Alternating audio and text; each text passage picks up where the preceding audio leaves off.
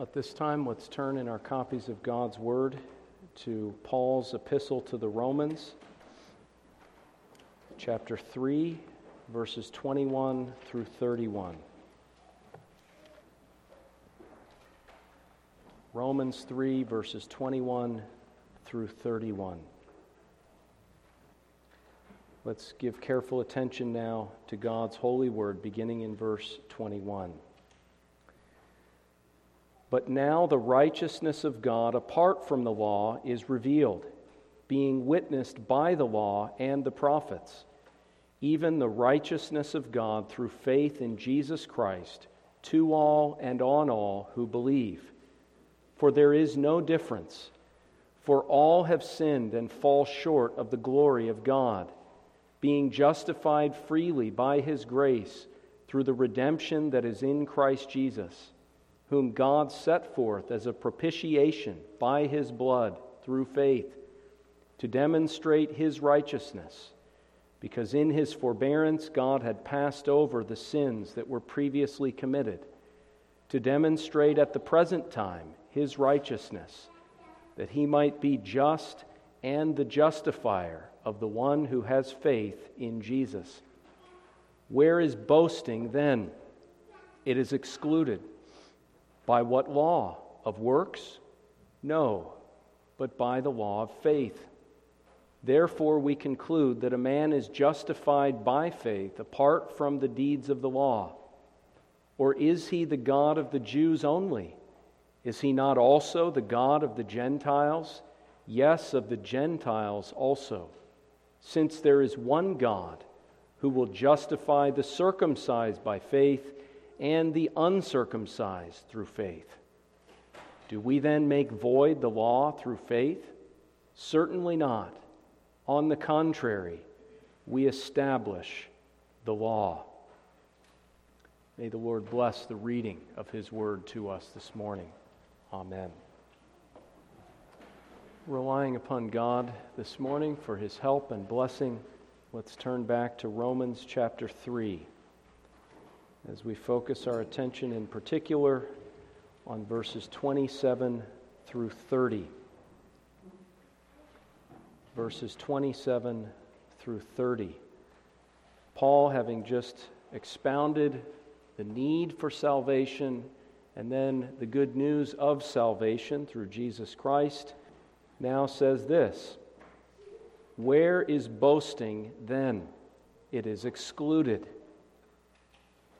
Where is boasting then? It is excluded.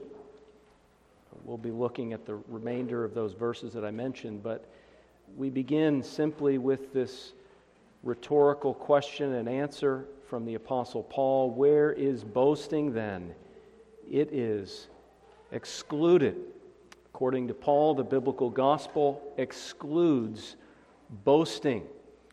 It excludes any sense of personal, individual, or corporate superiority on the basis of human works, on the basis of a whole host of things, as we'll see here this morning.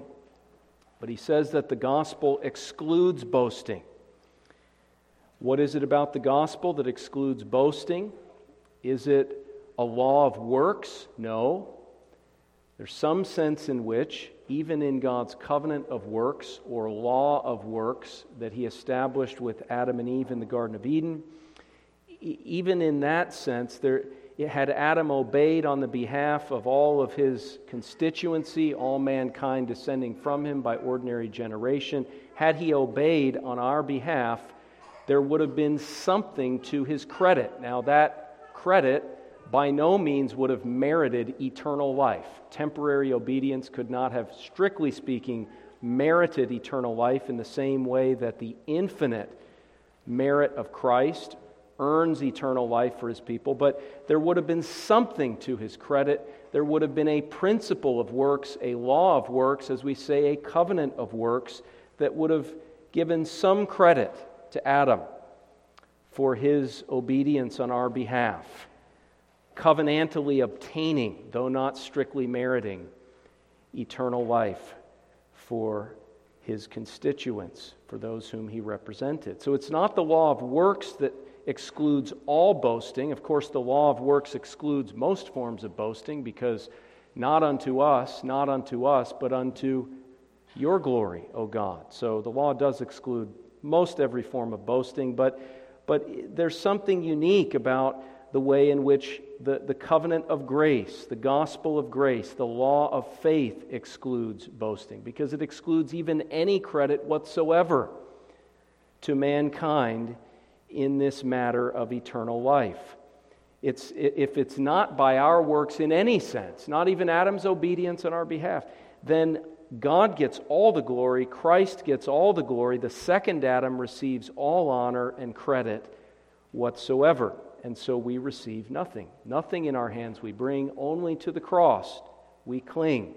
It's not the law of works, but the law of faith, the gospel of justification by faith alone. No one is righteous, not one. Our righteousnesses are as filthy rags, but we have the righteousness of Christ, which he accomplished 100%. It is finished, and it's available to us by faith. It's a law of faith, a principle of faith, a covenant of grace through faith, and that's what excludes any boasting, any superiority of any kind whatsoever. And he goes on to point this out, specifically in terms of individual boasting. Verse 28 Therefore, we conclude that a man is justified by faith apart from the deeds of the law. Notice he begins with the individual.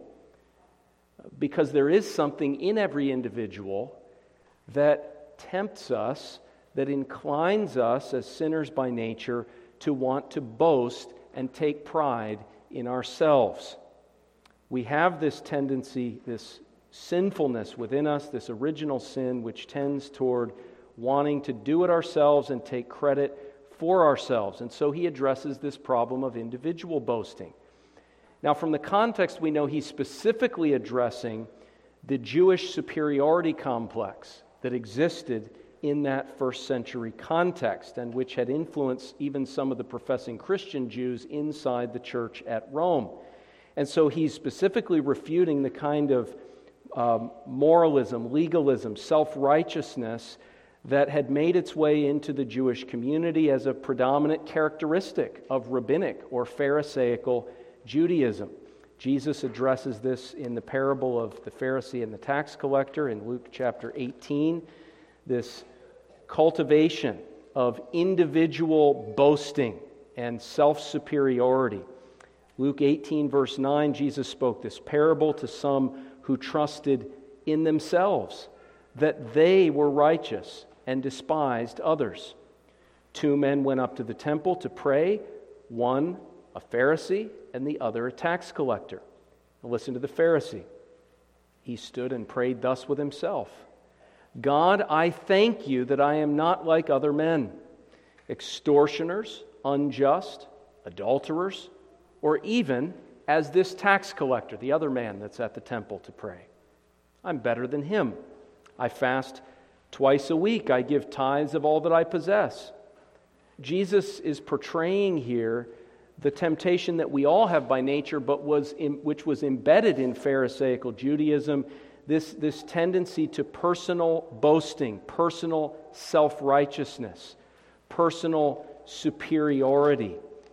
You can see that in Romans chapter 10, verse 3 For they, being ignorant of God's righteousness and seeking to establish their own righteousness, have not submitted to the righteousness of God. So there is this individual, personal self righteousness, self superiority, boasting in myself religiously or morally. I'm getting to heaven based upon my own good works. You see it in Roman Catholicism, you see it throughout the many pseudo Christian cults that exist in the world today. Individual personal boasting. And Paul is saying that that is excluded. It's excluded. Now, in many cases, when we read through Romans 3 and we read through verses like verse 27, that's as far as we go. And we forget the actual context of the first century. And we forget that the primary issue for the first century Jewish community under the influence of the Pharisees, the primary issue was not personal or individual boasting. That was not the primary issue for them. That was not the primary thing that hindered them from the gospel. Yes, it was there, and in certain extremely zealous people, like Jesus portrays with the Pharisee at the temple in that parable, yes, that was a problem. Look at me. I'm better than this other person. But for the bulk of the community, that was not the problem. The problem was corporate or national boasting. For some of the hotshot, all star rabbinic Jewish people, yes, they're boasting in themselves. But the bulk of the Jewish people were boasting in their adherence to the corporate community of the Jewish religion and even to the nation of the Jews. That is what was chiefly in Paul's mind in this passage. So he doesn't merely address personal boasting, verse 28, but he goes on to address the crux of the matter in verse 29. Why is it that so many of these Jewish people were boasting in themselves? Well, partly it was maybe their own good works, but partly, even predominantly, it was their corporate national ethnic identity. And so, verse 29 or is he the God of the Jews only? Is he not also the God of the Gentiles? Yes, of the Gentiles also. So these two categories are Jew and Gentile. And the Jews rightly understood that salvation is of the Jews, John chapter 4. They had the means of grace that pointed to salvation in Christ. But they rested in that and they took comfort in that in a nominalistic kind of way and said, well, we're part of the corporate body of the Jews. We're part of the nation and ethnicity of the Jews. God is the God of the Jews. He's not the God of the Gentiles. And therefore, we're saved and they are not saved. And Paul is addressing this. He's saying, Is God the God of the Jews only? Didn't God create all mankind? Didn't God create all nations? Don't all nations stand in a relationship of creature to creator in relation to God? Is not God the judge of all the earth? Is not God the one, as we sang in Psalm 94, who chastens and instructs all the nations? Was it not the reason that he called the Jews specifically and specially as his covenant people, that they might be a light to the Gentiles? Does not God have direct dealings with Jews and Gentiles? Has he not saved many Gentiles throughout history? And has he not damned and condemned many Jews throughout history? The reality is that the Jews, and even there's some influence in the Christian Jews in the church at Rome, there's, there's some temptation here to nationalistic and corporate boasting and superiority because that uh, God, in a sense, they would say, is the God of the Jews. Paul says he's the God of the Gentiles also. He says, verse 30, since there is one God. Think about that. Everyone must answer to God. If there's one God, they're answering to the same God of the Bible. The God of the Jews is the God of the Gentiles, He's the God of everyone. There is one God who will justify the circumcised by faith, so people that are part of the national, religious, ethnic community of the Jews, He'll justify them through faith in Christ, if they're circumcised, and the uncircumcised through faith. So the Gentiles are saved by the same gospel, by the same Savior. They're justified by the same God. God has dealings with both Jews and Gentiles. Both are accountable. Both are saved in the same way. Both go to heaven or hell in the same exact way. And notice uh, earlier in the chapter, as he's reasoning with the Jewish mentality, what then?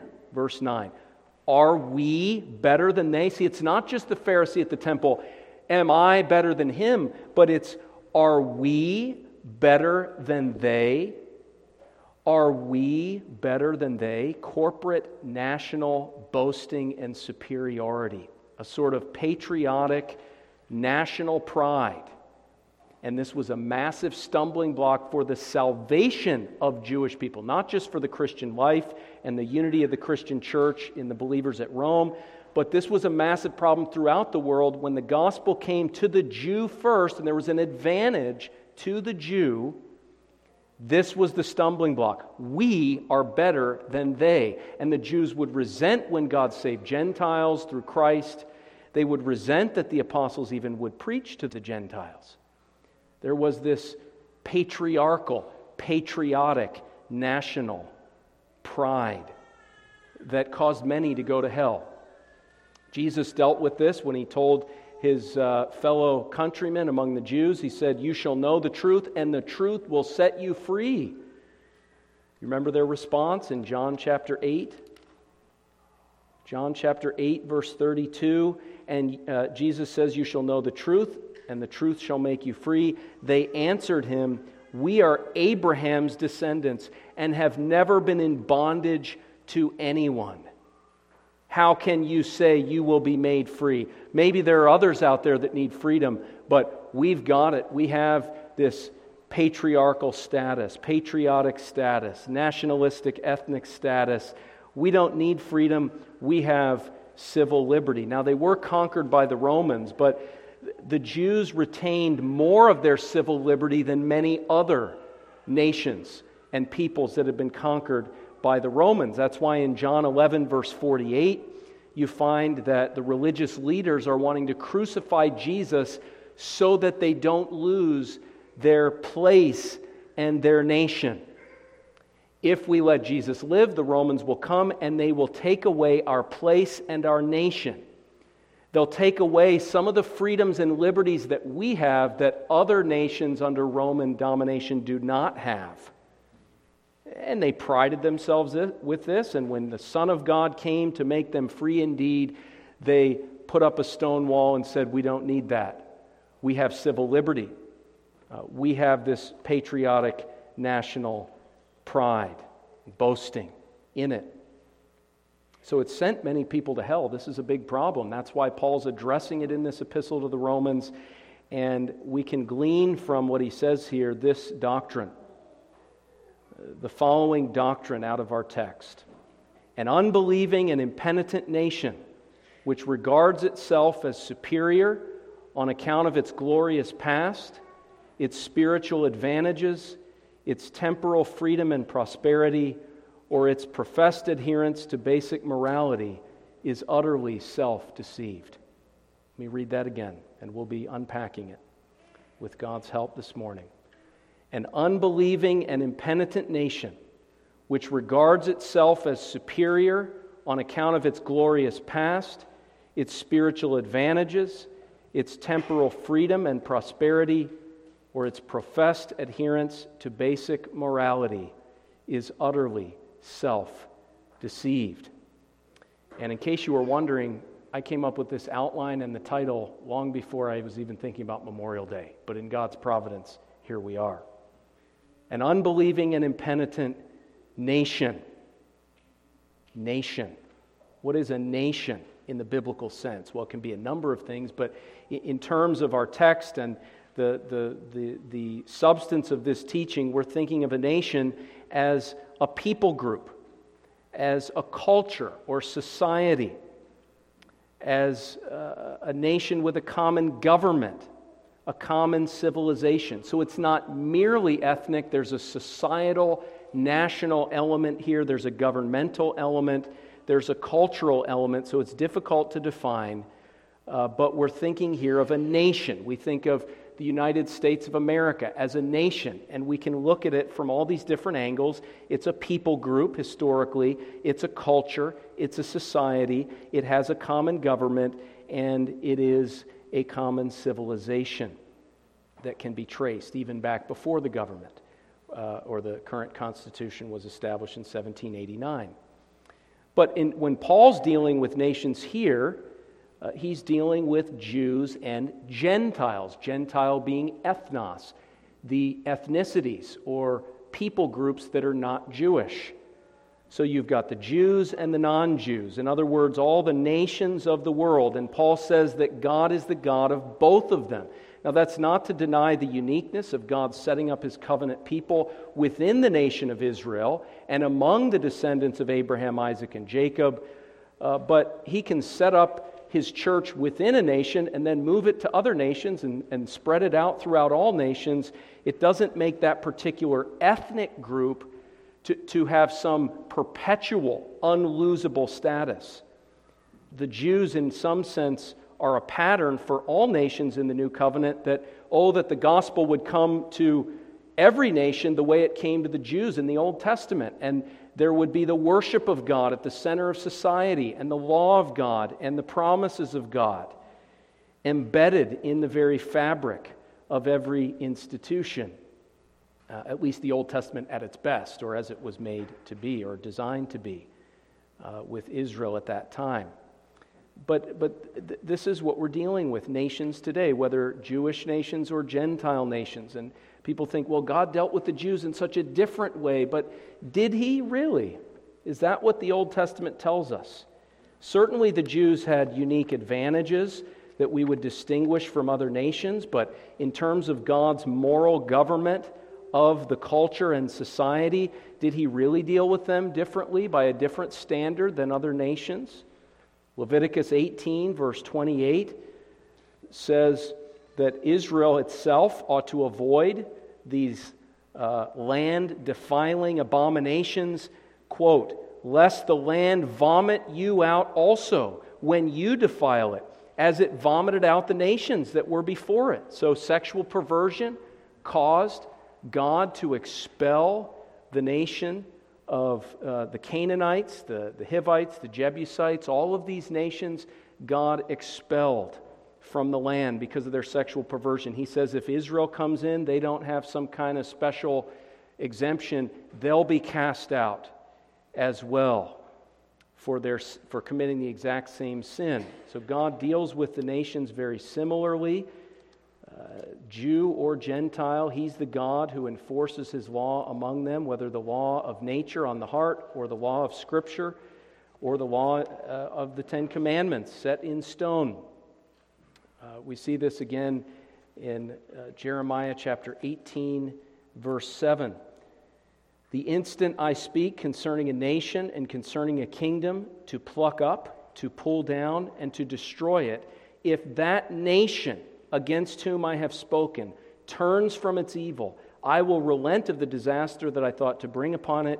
And the instant I speak concerning a nation and concerning a kingdom to build and to plant it, if it does evil in my sight, so on and so forth, uh, he says, then I'll relent concerning the good which, uh, with which I said I would benefit it. So, obedience and disobedience, blessing and curse. You can see that God is applying this to a nation. Now, he applies it to, to the southern kingdom of Judah. But he's not saying it's only limited to the Jews. He's saying a nation, any nation. It's a general principle that is in view even today. And we could look at Psalm 2, which speaks of the Gentiles and the Jews, both of whom uh, raged and conspired against the Lord's Messiah. And then it speaks to all nations, all kings, all judges of the earth, saying, Kiss the Son, obey the Lord Jesus, believe on him, or you'll all be destroyed. So there's a common dealing of God with all nations. He's the God of the Jews, He's the God of the Gentiles. He's discipling all nations. He's discipling the Jewish nation, He's discipling the Gentile nations through the gospel. Now, when we speak of an unbelieving and impenitent nation, what are we talking about? Unbelieving and impenitent. In other words, no faith in the truth of the Bible and no repentance of the sins condemned in the Bible. No faith, no obedience. No faith, no repentance. When we speak of a nation in this respect, what are we saying? Obviously, nations aren't regenerated with saving faith and repentance unto life on an individual level. So, what do we mean? Well, we can speak of an unbelieving and impenitent nation first in terms of its official status, its official constitutional status. Is this a nation that recognizes the truth and righteousness of the Bible as supreme and submits itself self consciously to these things. You can have a nation that officially enters into covenant with God through Christ to be faithful to Scripture. uh, to guide everything in the life of the nation by the truth and righteousness of God's revealed will in Scripture. That's what you had, in a sense, with Israel in the Old Testament. That's what you had with uh, Scotland, with the Scottish covenants. But sad to say, it's very rare. You can have a nation that does that officially, by the way, like Israel in the Old Testament, but is predominantly unbelieving and impenitent, even though they're officially believing and repentant through their constitutional documents. And you, you can see this uh, at a second level, not just officially, but predominantly. A nation that is predominantly unbelieving and impenitent. And we can look at the history of the United States and we can see that even though we've never, strictly speaking, entered into covenant with God through Christ as a nation, uh, there's the Mayflower Compact. There are a lot of encouraging things in the state colonial constitutions and so forth but we never fully entered into this as a nation. But there have been times in our early history where we have been a predominantly believing and repentant society, where the truth and righteousness of the Bible has been received predominantly throughout the families and societies and regions of our land. So we can think officially, we can think predominantly. But as we look at our nation today, we can see clearly we're neither officially believing and repentant, nor are we predominantly believing and repentant. We're just like those in the days of the Lord Jesus Christ in terms of our predominant spiritual character. We are a, perverse and unbelieving generation. Uh, we're a generation uh, which is a brood of vipers, unbelieving and disobedient. We could go to numerous passages where Jesus speaks of his own generation, but you get the point. Uh, this is what we're thinking of. And that was true of the Jews that Paul is dealing with in the first century. The unconverted Jews, though they may say great things about the Torah, about the prophets, about the Psalms, officially maybe they're believing and repentant, but ultimately, predominantly, they're unbelieving and unrepentant. And it's interesting, the Old Testament describes what this looks like when God's people fall away from true faith and true repentance at a national level. Leviticus 26 describes the sins that will bring about national calamity and judgment upon the nation of Israel. Verse 1 You shall not make idols for yourselves, false religion within the nation. Neither a carved image nor a sacred pillar shall you rear up for yourselves nor shall you set up an engraved stone in your land to bow down to it. So, a nation that has full and free access to and participation in false religion is the kind of nation that's going to receive all the, the horrific judgments. You can read this for yourself later the, the, the pain and suffering experienced by the nation. Many of the things we see today uh, in seed form. But it goes on, you shall keep my Sabbaths and reverence my sanctuary. So, what is an unbelieving and impenitent nation? It's a nation where predominantly God's Sabbath is not kept holy and God's worship is not uh, engaged in, in spirit and in truth, with reverence and godly fear in a biblical manner. So you can see here what, what it means to be impenitent as a nation. And we see it easily applies to the people of Paul's day in the Jewish community. It easily applies in our own day. Listen to this another description of an impenitent nation Deuteronomy 28, verse 47. Again, a laundry list of horrific judgments that if you read it this afternoon, you will be amazed at how many of them are coming to pass in our own land today. Deuteronomy 28, 47. Here's the reason why all these horrible things happened to their nation. They lost all their liberty and comfort and, and wealth, and uh, they were the head, they became the tail. Why? Because you did not serve the Lord your God with joy and gladness of heart for the abundance of everything. So, an unbelieving and impenitent nation is a nation that forgets the Lord, leaves the Lord in the rearview mirror and speeds away pursuing earthly blessing and enjoying the abundance of everything and yet refusing to serve the Lord, refusing to give thanks with gladness of heart for the abundance of everything. And the Lord then says, Therefore, you shall serve your enemies. You wouldn't serve me with an offering of thanksgiving, with obedience to my commands. You shall serve. You shall be enslaved to your enemies, whom the Lord will send against you in hunger, in thirst, in nakedness, and in need of everything. You had the abundance of everything. You didn't give thanks. You ignored me. You rejected me. You despised me. You cast my law behind your back. You said in your heart, There is no God. You worshiped other gods of your own devising. And now you'll be in need of everything. He'll put a yoke of iron on your neck until he has destroyed you. That's God's warning to a nation that is unbelieving and impenitent predominantly, as is our own nation. Now, what does it mean for such a nation to regard itself as superior? Now, when we speak of an unbelieving and impenitent nation regarding itself as superior, we're not saying that it simply gives thanks to God for the abundance of everything, because it may be that some nations like our own have experienced a superior abundance to many other nations. Uh, we've received far more God given, unmerited blessings in our land than many other nations. And if that's the case, by no means does the gospel exclude that kind of thing where we give honor and glory and say, not in the hypocritical way, of the Pharisee, you know, thank you, God, that I'm so much better. But no, thank you, God, for all the unmerited blessings. We are hell deserving, ill deserving sinners. You've blessed us in countless ways with spiritual privileges, with external prosperity and liberty.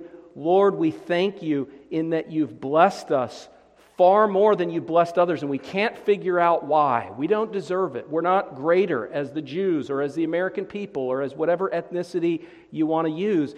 We're not better. We're not greater. Are we better than they? No. Yet we've received more from your hand. Praise be the name of God. That's not excluded. But regarding itself as superior, remember chapter 2, verse 17. Indeed, you are called a Jew, and rest on the law, and make your boast in God, and know his will, and approve the things that are excellent, being instructed out of the law. The Jews prided themselves. Verse 19, you are confident that you yourself are a guide to the blind. So you see, boasting in you yourself, boasting in itself, that's the problem regarding itself as a nation and as a people as superior. As Job's friends uh, gave the impression, we are the people and wisdom dies with us. We're the greatest nation that's ever lived. The Jews thought this. They spoke like this. The Pharisees were on a mission to make Jerusalem great again because of all the previous era of blessings. And we see it today in America where people think that the American people are superior. And how did we get these blessings? Because we're better, and our principles are better, and our work ethic is better. But, my friends, all these things are a gift from God. And if there are principles that we've received, those are from God as well. Why did He give those principles to us and not to somebody else? We're hell deserving, ill deserving recipients of God's unmerited goodness as a nation. And to whom much is given, Jesus says, much shall be required. Much shall be required. And the Jews, as, as really any nation with patriotic self deception, even in our own land, we regard ourselves as superior for a number of reasons. For the Jews, it was first their glorious past. When John confronted them with the need to repent of their sins and receive the baptism of repentance and bring forth the fruit of repentance, what did the Pharisees say? What did the Jewish community say at large? Many of them. We are Abraham's offspring. We're Abraham's offspring. John 9 28, the Pharisees boast, we're Moses' disciples. We have this amazing, rich, and glorious past. Paul refers to it in Romans 9 4 and 5. The Israelites, to whom pertain the adoption. Israel's my firstborn son. Let my people go. The Exodus, the adoption. The glory, the presence of God in the tabernacle, the covenants, the giving of the law, the Ten Commandments, the service of God, all of the worship ordinances of the Old Testament, and the promises, of whom are the fathers, and from whom, according to the flesh, Christ came, who is over all, the eternally blessed God. There's no past more glorious than what the first century Jews could have boasted in. But they boasted in it, and they boasted in it foolishly. Why is it that a Jew would be regarded as superior, even as a recipient of eternal life and of God's saving favor and blessing, simply because he descends from those of the past who did such great and mighty works of faith and obedience as Abraham, Isaac, Jacob, Moses, David. Why, just by descending from these individuals and being part of the nation that they, in a sense, founded, why would that make someone superior with God or with man? Jesus cuts through this ridiculous argument like a hot knife through butter in Matthew chapter 23 because he says, verse 29, as he's dealing out the woes to the Pharisees, he says, Woe to you, scribes and Pharisees, hypocrites, because you build the tombs of the prophets and adorn the monuments of the righteous, and say, If we had lived in the days of our fathers, we would not have been partakers with them in the blood of the prophets. Therefore, you are witnesses against yourselves that you are the sons of those who murdered the prophets. He says, if you're going to reject the gospel on the basis of we're sons of Abraham, therefore we are imputed with all of Abraham's significance, all of Abraham's superiority, all of his faith and obedience and repentance and salvation. We're his sons, so we receive all of that from him. We are to be regarded in light of our descent from this glorious past, sons of Abraham. He says, Yeah, but you're also sons of all kinds of wretched, wicked people who murdered and stoned the prophets of old. So if your genealogical connection to Abraham puts you on a pedestal, your genealogical connection to the murderers of the prophets knocks you right off the pedestal. And you can't say, well, but even though we're, we're descended from them uh, physically, the people who murdered the prophets, spiritually, we really have much more in common with the prophets. He says, well, that goes both ways. Because now you're saying, really, it's your spiritual heritage that matters. And if that's the case, then in reality, you have nothing in common with Abraham because he rejoiced to see my day. And he did the works of God. And you want to murder the Son of God. You can go to John 8 and cross reference. That's the argument. My friends, the Jews of old and Americans today uh, need to be rebuked here for this sort of uh, mindless, patriotic viewing of history, as, as looking back at American history, for instance, and thinking, well, we descend from this glorious past, and yes, there are many glorious things to celebrate, many great deeds of might in the history of this civilization from the Mayflower on. Children, read your American history. Read and, and, hear, and let your parents teach you about some of the great things that God has done on American soil. Great revivals, great uh, leaders and generals, and uh, uh, I could say presidents. I'm sure there's a couple out, but um, there are many godly people in the history of this nation that you can learn from and learn about. And so it was for the Jews. There's Abraham, Isaac, Jacob, Moses, and the prophets. Uh, but you see, there's not just the good, there's the bad and there's the ugly. And, it was no different for the Jews. You had a whole history of stiff necked impenitence and idolatry, which Stephen brings out in Acts chapter 7. There's a whole history of stubbornness and unbelief and wickedness and perversion among the Jews. It's unavoidable. And so you can't take pride and say, well, uh, here's the glorious heritage Abraham, Isaac, and Jacob. Yeah, but what about all the other stuff? You got to look at the good, the bad, and the ugly. Same with American history. There are a lot of things that we could celebrate. There are many things that, in good conscience, we cannot celebrate. And I'm not going to go into those at this moment. Many atrocities, many evils, certainly in recent decades for sure, but even over the course of history uh, injustices and problems. Now, we need to look at both. And so we're not sitting here trying to um, you know, puff ourselves up with some patriotic pride, but we're looking at history not in a selective, false patriotism, but we're looking at it in a balanced way. And when we do, we find that there are many good things. We give God the glory. There are many evil things, and we humble ourselves in shame. And that needs to be part of true patriotism. Not that either one takes precedence, right? You have some people that are just Pollyanna patriots and everything's good and the grand old high flying flag. And then you've got all these other people that just want to bury the glorious past of American history in the soil and um, essentially defecate on it and disown it and put it all to shame. We need to be balanced in our patriotism. And when we do that, it's going to disabuse us of this kind of pride. We can give thanks, but we see the good, the bad, and the ugly. Uh, secondly, uh, there is a temptation to regard ourselves as superior because of spiritual advantages. Spiritual advantages. The Jews had the law, they had the scriptures. God had revealed himself and drawn near to them as never he had with any other nation, no question about it. Uh, of all the families of the earth, he says, I've, I've known you only of all the families of the earth. They were the bride, the covenant people in the midst of that nation. And so they had many advantages. But these advantages are not meant to be leveraged for the purposes of boasting. You see that in Romans chapter 2.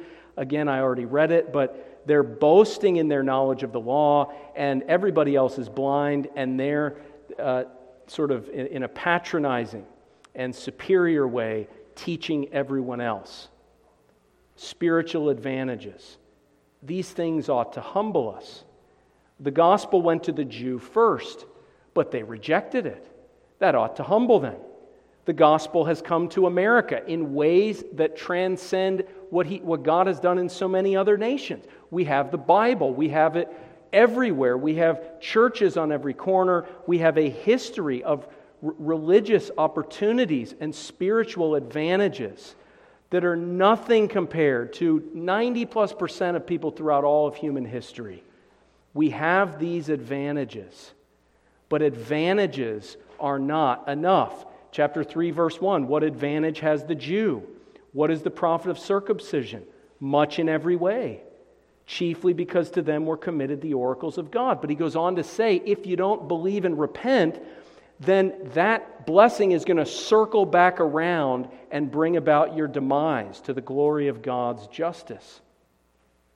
And so much more could be said throughout the scriptures on that point. The Jews were constantly boasting the temple of the Lord, the temple of the Lord, the temple of the Lord. They boasted in their spiritual advantages and in their spiritual uh, privileges. And my friends, we can do the same today. We can call America a Christian nation just because there are a lot of opportunities to learn about Christ, because there are a lot of Bibles, because there's freedom to be a Christian. When in reality, the predominant spiritual character of our land is anti God, anti Christian, and rebellious against the Lord in countless ways. We've been given much, and we've cast it aside and cast it behind our backs. So there is the, the, the greater the advantage, the greater the guilt, which ought to humble us. Also, temporal freedom and prosperity. We said already the Jews boasted. We've never been slaves in the way these other nations have. Uh, we've got our place, we've got our nation, we have our national prosperity and liberty. But what is the purpose of that? Why does God give these unique blessings to nations and to people groups? Romans 2 4 tells us it's so that we'll repent. It's not to crown us with this achievement. You're a great nation. I'm going to bless you, America, because you've done so many good things. I'm going to crown you with liberty and prosperity. No, no, it's not because of our righteousness, it's because we need to repent. Romans 2, verse 4 Or do you despise the riches of his goodness, forbearance, and long suffering, not knowing that the goodness of God leads you to repentance? repentance. Now, I'm not denying that obedience and faithfulness to God blesses a nation. We'll see that in a moment. But my point is when you look at a perverse and unbelieving generation like our own, and still all the superior blessings that we have, you can see clearly God has purposed this to call us to repentance. And if this doesn't work, guess what? What's coming next? He'll remove all those blessings and, uh, in a sense, as we read earlier, bring destruction on our heads. And maybe that'll get the point across. But temporal freedom and prosperity is to call us to humble repentance, not to pride. Fourthly, professed adherence to basic morality. The Jews had the law. They preached that you shouldn't steal, you shouldn't commit adultery, you shouldn't worship idols. They boasted in the law. They considered themselves theological experts, lecturing everyone on ethics and morality. We've got basic morality. We have these principles. And yet we're told that they, they didn't honor them, they didn't obey them. They heard the law, they had the law, but they didn't obey the law. And so they were committing adultery, they were committing idolatry, they were stealing, they were doing the very things that their professed adherence to biblical morality utterly condemned. Are we better than they? Paul says, No, we're not. No one is righteous, not one. And among the Jews, you had no less cursing, bitterness. They hid it well, they covered it and cloaked it in self righteous religi- religiosity to a great extent, but they were whitewashed tombs with all uncleanness on the inside. And so you look at America, you look at many conservative pundits, you know, speaking of how America has held tight and held, held tightly to these principles of morality and the existence of God and uh, love your neighbor and these generic principles of morality that never seem to have anything to do with the first four commandments of God's law. But in any case, uh, they, they pride themselves in this. But you see, my friends, our, our country is a cesspool of perversity. If you look at it in light of these basic principles of morality, it is a cesspool of perversion and blasphemy and bloodshed and greed and corruption and deception and idolatry. And so, my friends, this is not the nation that God says is blessed and is ripe for further blessing. It's utter self deception. Blessed is the nation whose God is the Lord. If we want a nation where our land is healed, then God's people, God's people need to come to Him in humility. God's people need to turn from their wicked ways and come before Him in solemn prayer and plead for the healing of the land. God's people need to believe and obey, and, God, and, and the nation needs to be filled with God's people such that the nation itself is predominantly a nation whose God is the Lord. If we think that there's anything of superiority to celebrate in any respect, without that, we're deceived. Righteousness exalts a nation, but sin is a reproach to any people. You can read throughout the Old Testament, you can read through the New Testament what is it that God requires of nations? What is it that makes a nation a great nation? Again, still not boasting in it, but it's still a great nation. What is it that makes a great nation? It's righteousness, it's faith, it's God's will being done on earth, even as the angels do it in heaven. It's kiss the Son, lest he be angry. It's faith, it's obedience, it's humility in the sight of God. And so we see that any unbelieving and impenitent nation which regards itself as superior on account of its glorious past, its spiritual advantages, its temporal freedom and prosperity, or its professed adherence to basic morality is utterly self deceived. Now, briefly, some application in closing. First, be grateful for our nation's many blessings. Be grateful for our nation's many blessings. I know the, the bulk of the sermon is negative, but we have to tear down the, the structures of ungodly patriotism before we can build up the structures of godly patriotism. We need to be grateful for those distinct blessings which God has given to this nation. And we can see a glorious past, spiritual advantages, temporal freedom and prosperity, and to some extent, professed adherence to basic morality. We don't boast in these things, we see a departure from these things, but we can boast in God and give thanks that He has even given us these things in the first place. One of the marks of a nation that is teetering on the edge of total collapse and destruction is ingratitude. And this shows us the satanic agenda of the woke revisionists who want to completely dispense with any positive aspects of American history. Romans 1, verse 21 tells us that those who suppress the truth in unrighteousness also seek to suppress God's blessing. Nor did they give thanks. When they set up their idols, they set aside gratitude and thankfulness to God. Chapter 2, verse 4 it's the goodness of God that leads us to repentance. So, what does Satan want to do? Persuade you that God's never shown goodness in any particular or unique way to this country if he removes the reasons for the gratitude, namely the knowledge of his goodness, therefore he removes that motive to repentance. Um, the same could be said of 2 Timothy 3. Ingratitude. We need to avoid it. We need to be grateful on Memorial Day, give thanks for God's blessing on this nation. Secondly, understand how things work. Understand how things work. Go back and read Deuteronomy 28 and Leviticus 26 and understand the things that contribute to a nation's blessedness in the sight of God by His grace are what? Well, gratitude, giving thanks for the blessings He's already given, but God's Sabbath, God's sanctuary, God's worship, the first table of the law. Think of how God's name is profaned every day, millions of times perhaps, throughout the world and throughout our nation and its media. Uh, these are the chief roadblocks to the restoration and healing of our land. It is God's honor and God's glory first and foremost.